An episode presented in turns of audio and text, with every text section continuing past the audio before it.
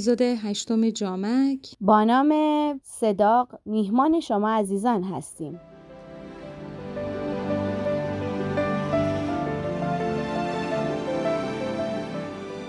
من ریرا به همراه شرمین عزیزم. خوشحالیم که اپیزود جدید ما رو میشنویم در این اپیزود و اپیزود بعدی البته در خصوص قوانین مهریه با شما حرف می‌زنیم. پس همراه ما باشید با این اپیزود.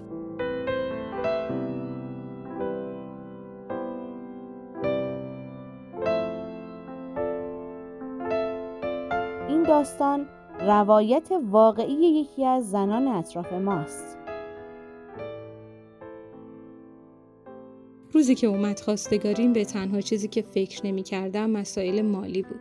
دنبال مرد مؤمنی بودم که خدا براش اولویت داشته باشه و اونقدر متعهد به اجرای احکام باشه که فکر ظلم کردن به من رو هم نکنه. من هیچ وقت به خودم اجازه نداده بودم با نامحرم ارتباطی داشته باشم جز مواقع ضروری باهاشون هم کلام نمی شدم و مردها رو تنها در کتابها و در رفتار پدرم و احکام می شناختم سعی می کردم مو به مو همه چیز رو رعایت کنم و از تمام احکام پیروی کنم. وقتی پدرم به هم گفت که چند جلسه با خواستگارت صحبت کن خیلی معذب شدم. خواهرم که شیطنت های خاص خودش رو داشت به هم میخندید و پیشنهاد داد همه چیز رو بنویسم و مثل تقلب توی جلسه مصاحبه بذارم جلو. خیلی اون نوشته ها کمکم کرد. گرچه اصلا نگاهش نکردم و من خیلی کم حرف می زدم و خواستگارم بود که مدام شرط و شروط میذاشت. در جواب شرطش که نداشتن شغل منافی مصالح خانواده و آین همسرداری و داشتن بچه های زیاد و اهمیت حضور خدا توی زندگی مشترک فقط گفتم چشم.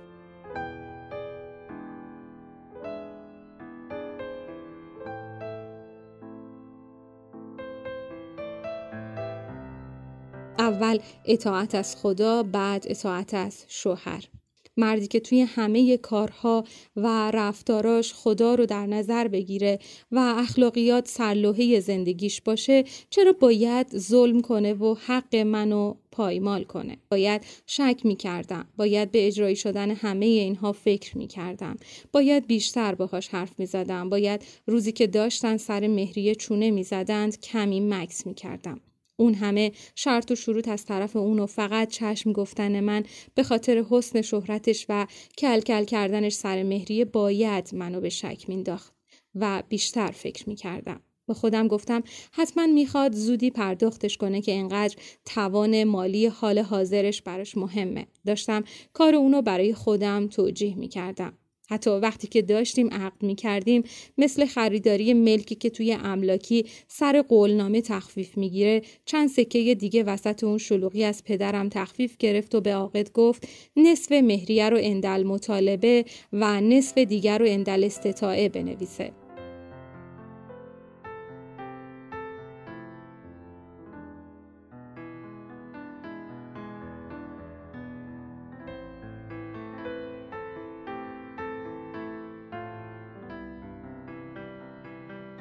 زندگی ما شروع نشده دعواها شروع شده بود اون تمام اصول دین رو رعایت می کرد اما اساسا بوی از اخلاقیات نبرده بود تنها زمانی بحث اخلاق وسط می اومد که مربوط به من باشه زن مؤمن، زن مطیع، زن خاندار، زن لوند، زن بله چشمگوی مطلق. چند بار خواستم نامزدی رو به هم بزنم اما هر بار با مخالفت اطرافیان روبرو می شدم و اینکه زیره سقف درست میشه.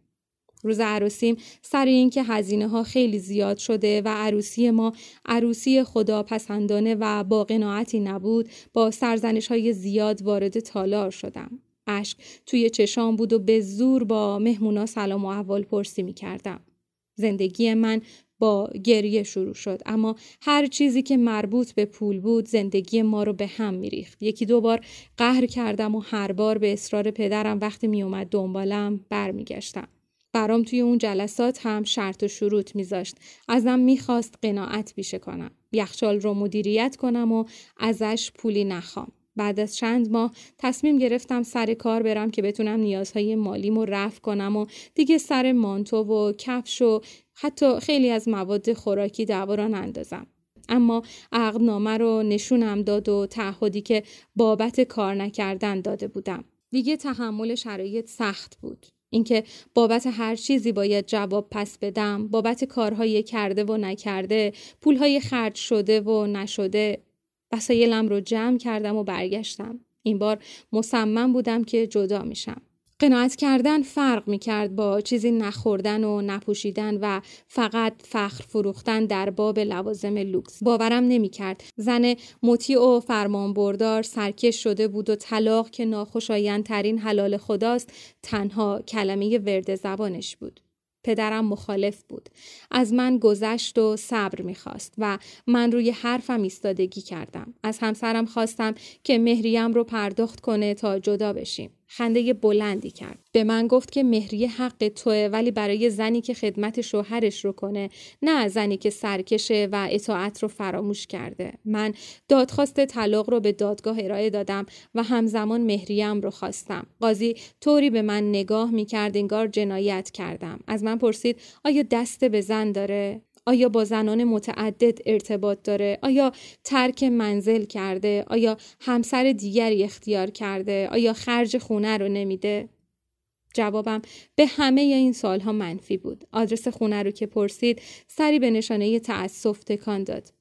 براش گفتم که جز ضروریات خرجی نمی‌کنه. گفتم منو از داشتن شغل محروم کرده. گفتم که مدام سرکوفتم می‌زنه که مفت خورم. گفتم نه مهمونی میره نه مهمونی میده. با اتوبوس درجه چندم منو هزار کیلومتر اون طرفتر میفرسته که سر به خانوادم بزنم. قاضی پرونده رو بست و گفت که طلاق رو فراموش کن. مهریه رو می‌تونی مطالبه کنی اما دستور قسط بندی میدم. برنگردی سر زندگیت اجازه ازدواج مجدد هم براش صادر می‌کنم.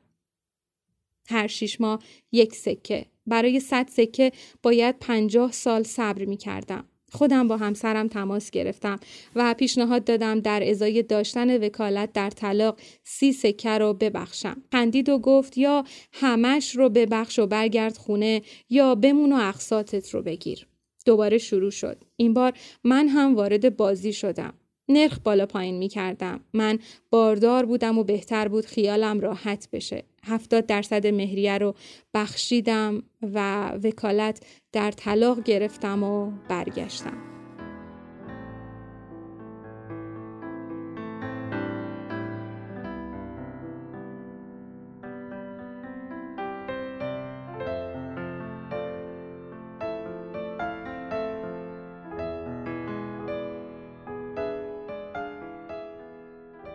یکی از حقوق مالی زن مهریه است که به موجب عقد ازدواج بهش تعلق می‌گیره. به موجب عقد زن مالک مهریه میشه و می‌تونه هر زمان که بخواد اون رو مطالبه بکنه. این نکته در ماده 1082 قانون مدنی عنوان شده. حتی در صورت مرگ مرد مهریه بر ذمه مرد باقی میمونه و باید از ماترکش پرداخت بشه. به علاوه اینکه زن از حق حبس در مطالبه مهریه هم می‌تونه استفاده بکنه. در این اپیزود می‌خوایم درباره انواع مهریه صحبت کنیم. مهرالمسما مهرالمثل مهرالمطعمه و مهرالسنه. مهریه در عقد موقت شرط لازم و ضروری برای صحت عقده یعنی اگه مهریه تعیین نشه اصلا عقد انجام نمیشه. برعکس در عقد دائم اگر در زمان عقد مهریه تعیین نشده باشه باز هم عقد صحیحه. و طرفین می‌تونن بعد از ازدواج در مورد مهریه توافق کنن.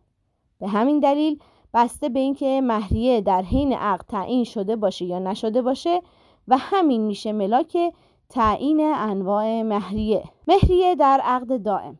اگر مهریه در زمان عقد مشخص شده باشه بهش میگن مهرال مسما مهرال مسلما مقدار مال معینیه که با توافق طرفین در وقت عقد به عنوان مهریه زن معین شده که مرد باید اون مقدار رو به زن بپردازه. حداقل و حد اکثر هم نداره. تنها شرطش توافق دو طرف روی میزان مهریه. مهر المثل در صورتی که میزان مهریه زن در عقدنامه ذکر نشده باشه و طرفین هیچ توافقی هم انجام نداده باشن و بینشون هم نزدیکی اتفاق افتاده باشه برای زن مهرالمثل تعیین می‌کنن. ماده 1087 مهرالمس رو اینجوری تعریف کرده. اگر در نکاح دائم مهر ذکر نشده یا عدم مهر شرط شده باشه نکاح صحیحه و طرفین می توانند بعد از عقد مهر را به ترازی معین کنند و اگر قبل از ترازی بر مهر معین بین اونها نزدیکی واقع بشه زوجه مستحق مهرالمثل خواهد بود. علاوه بر اون موارد دیگه ای نیز وجود داره که زن مستحق دریافت مهرالمثل میشه. این موارد عبارتند از در صورتی که عقد نکاح به درستی منعقد نشده باشه و یا شرایط لازم برای انعقاد رو نداشته باشه و زن هم از این قضیه اطلاع نداشته و با مرد نزدیکی کنه مهرالمثل بهش تعلق می‌گیره. طبق ماده 1099 که میگه در صورت جهل زن به فساد نکاح و وقوع نزدیکی زن مستحق مهرالمثل است. مورد دومی که زن مهرالمثل دریافت می‌کنه اینه که مهریه‌ای که در عقدنامه مشخص شده معلوم نباشه و یا ارزش مادی نداشته باشه. ماده 11 دو این نکته رو به روشنی بیان کرده و میگه در صورتی که مهر المسما مجهول باشد یا مالیت نداشته باشد یا ملک غیر باشد در صورت اول و دوم زن مستحق مهرالمثل خواهد بود. برای تعیین مهرالمثل وضعیت زن مورد توجه قرار می‌گیره و با توجه به شعن زن و وضعیت خانوادگیش مهرالمثل محاسبه میشه. ماده 1091 در همین مورد میگه برای تعیین مهرالمثل باید حال زن از حیث شرافت خانوادگی و سایر صفات و وضعیتش مثل اماسل و اقارن و اقارب و همچنین. معمول محل و غیره در نظر گرفته بشه. مهر المتعه در ماده 1093 این نوع مهر تعریف شده و میگه هرگاه مهر در عقد ذکر نشده باشه و شوهر قبل از نزدیکی و تعیین مهر زنش رو طلاق بده زن مستحق مهر المتعه است. بنابراین در مورد اینکه مهر المتعه به زن تعلق می‌گیره یا نه دو شرط باید وجود داشته باشه. اول اینکه مهریه در نکاح مشخص نشده باشه. دوم اینکه پیش از اینکه زن و مرد با هم ارتباط زناشویی داشته باشن طلاق بگیرن. برای تعیین میزان مهر متعه برخلاف مهر مسما وضعیت اقتصادی مرد مورد توجه قرار می‌گیره نه وضعیت زن. ماده 1094 قانون مدنی به این نکته اشاره کرده. برای تعیین مهر متعه حال مرد از حیث غنا و فقر ملاحظه میشه. مهرالسنه تعریف مهرالسنه در قانون مدنی نیامده اما با مراجعه به منابع فقی میشه تعریفش رو به دست آورد. مهرالسنه مهریه دختران پیامبر بوده که میزانش 500 درهم نقره است که محاسبه اون با نوسانات بازار لحاظ میشه. و در صورتی که در قسمت میزان مهریه نوشته باشه مهر این میزان قابل مطالبه است. مهریه ویژگی هایی رو داره. باید مالیت داشته باشه یعنی دارای ارزش اقتصادی و قابل خرید و فروش باشه. برای نمونه نمیشه آب دریا یا هوا رو مهرالمسما قرار داد. قابل تملک باشه قابل نقل و انتقال باشه و زن بتونه به محض وقوع عقد مالکش بشه و یا مرد اون رو در اختیار زن و تحت تملکش قرار بده. برای مثال مشترکات عمومی مثل پارک ها، فضای سبز، جاده، خیابون یا موقوفات که قابل تملک به وسیله اشخاص و افراد نیستند رو نمیشه به عنوان مهریه تعیین کرد. و یا به عنوان مثال مالی که متعلق به دیگری است یا مالی که به دلیل بدهی به دیگری در توقیفه نمیشه مهریه قرار داد. نکته این که باید این توقیف از طریق مراجع قانونی باشه. مگر اینکه با اجازه غیر یا با رضایت طلبکار باشه. بنابراین مالی که مهریه قرار داده میشه باید مالک اون شوهر باشه. ولی ملک دیگری هم با اجازه و اذن مالک میشه مورد مهریه قرارش داد. اگر مالک ملک و صاحب مال اجازه ندن شوهر باید مثل یا قیمت اون رو بده. معلوم باشه. معلوم بودن مهریه اینه که مقدار و جنس و وصفش مشخص باشه. به وسیله وزن کردن یا پیمانه کردن یا به عدد یا مشاهده و با توصیف رفع پام بشه. مثل ده متر پارچه یا سی کیلو گندم.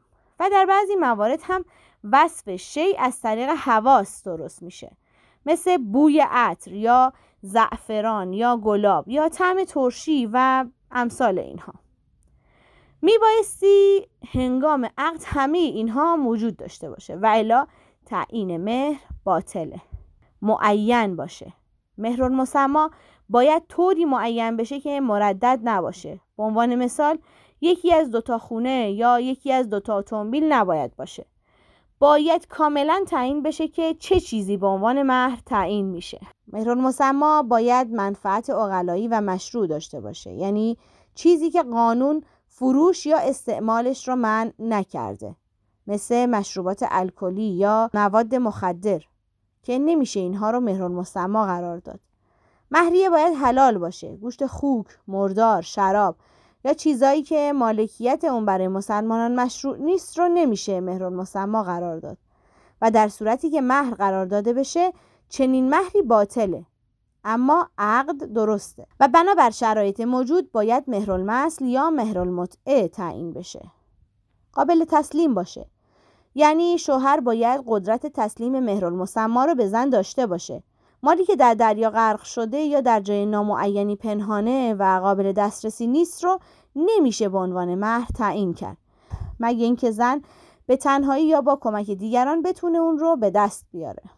و اما مهریه اندل مطالبه و مهریه اندل استطاعه.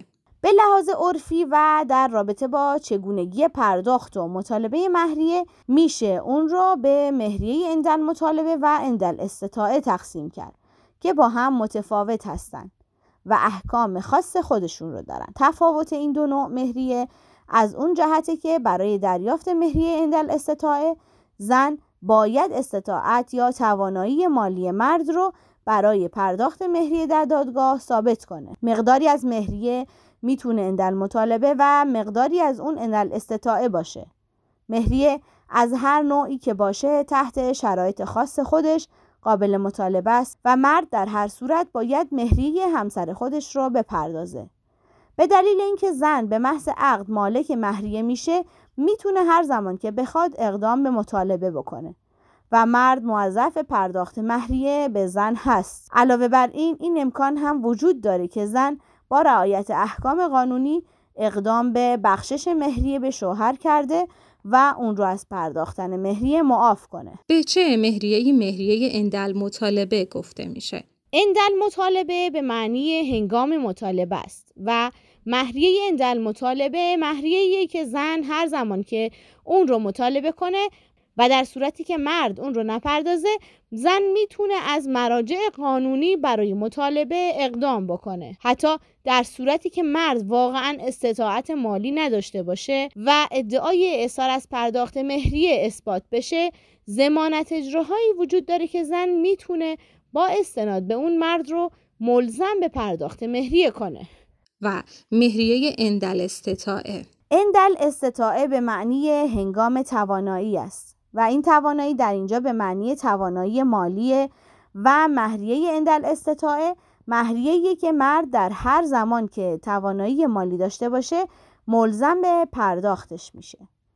در مهریه اندل استطاعه زن باید استطاعت و توانایی مالی مرد رو ثابت بکنه. هر دو نوع مهریه اندل استطاعه و اندل مطالبه قابل دریافت و از دیون ممتازه و مرد به هیچ وجه نمی‌تونه از پرداخت شانه خالی کنه. مگه اینکه خود زن تصمیم به بخشیدن مهریه بگیره و اون رو بذل کنه. در گذشته در صورتی که مهریه زن اندل مطالبه بود و مرد به هر دلیل از جمله عدم توانایی مالی اون رو پرداخت می‌کرد زن می‌تونست اون رو به زندان محکوم کنه. و در مورد مهریه های اندل استطاعه مرد تنها در صورتی به زندان میافتاد که توانایی پرداخت رو داره اما از پرداختش امتناع می‌کنه. اما این روزها طبق بخشنامه اصلاحیه بند جی ماده 18 آیننامه نحوه اجرای محکومیت های مالی مهریه چه اندل استطاعه باشه چه اندل مطالبه امکان به زندان انداختن مرد به دلیل عدم توانایی مالی برای پرداخت مهریه وجود نداره و تنها در صورتی میشه اون رو به زندان محکوم کرد که علا رغم توانایی مالی از پرداخت خودداری کنه. هرچند در عمل بسیار اتفاق میفته که زن موقع طلاق بخواد این مهریه رو مطالبه کنه اما از زمان عقد و هر زمان که بخواد می‌تونه مهریه رو مطالبه کنه به هر حال مسائلی مثل رابطه نامشروع، نشوز زن یا عدم تمکین و یا هر عمل دیگری از طرف زن مانع استحقاق زن نسبت به مهریه نیست. البته در بعضی موارد زن مستحق مهریه نخواهد بود که موارد عدم تعلق مهریه به زن نامیده میشه و مرد معاف از پرداخت مهریه است.